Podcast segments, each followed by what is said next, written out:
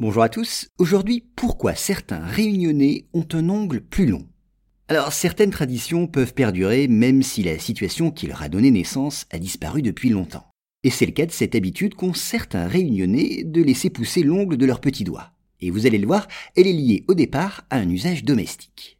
Eh bien en fait, cet usage remonterait à l'époque des lampes à huile.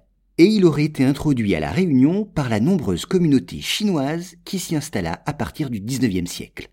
En effet, en Chine, cet ongle un peu long servait à récurer la mèche de chanvre qui brûlait dans les lampes à huile.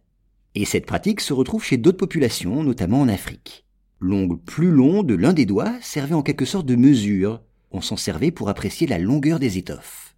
À noter que dans la Chine impériale, cette coutume des ongles longs, aux petits doigts mais aussi aux pouces, n'était pas seulement utilitaire.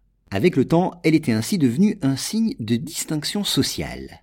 En effet, ces ongles, soigneusement entretenus, se signalaient parfois par une longueur démesurée, et leur fragilité aurait tout simplement empêché tout travail manuel. Donc c'était bien le message implicite qu'il s'agissait de transmettre. Les aristocrates et la caste mandarinale, composée de hauts fonctionnaires lettrés, affichaient ainsi leur supériorité sociale.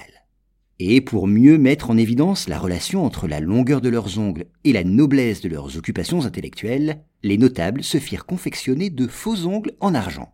Ces bijoux précieux qui recouvraient la phalange de l'auriculaire ont pu servir au début à récupérer la mèche des lampes à huile, on l'a dit. Mais très vite, cet accessoire devint, au même titre que la longue natte des mandarins, un véritable marqueur social.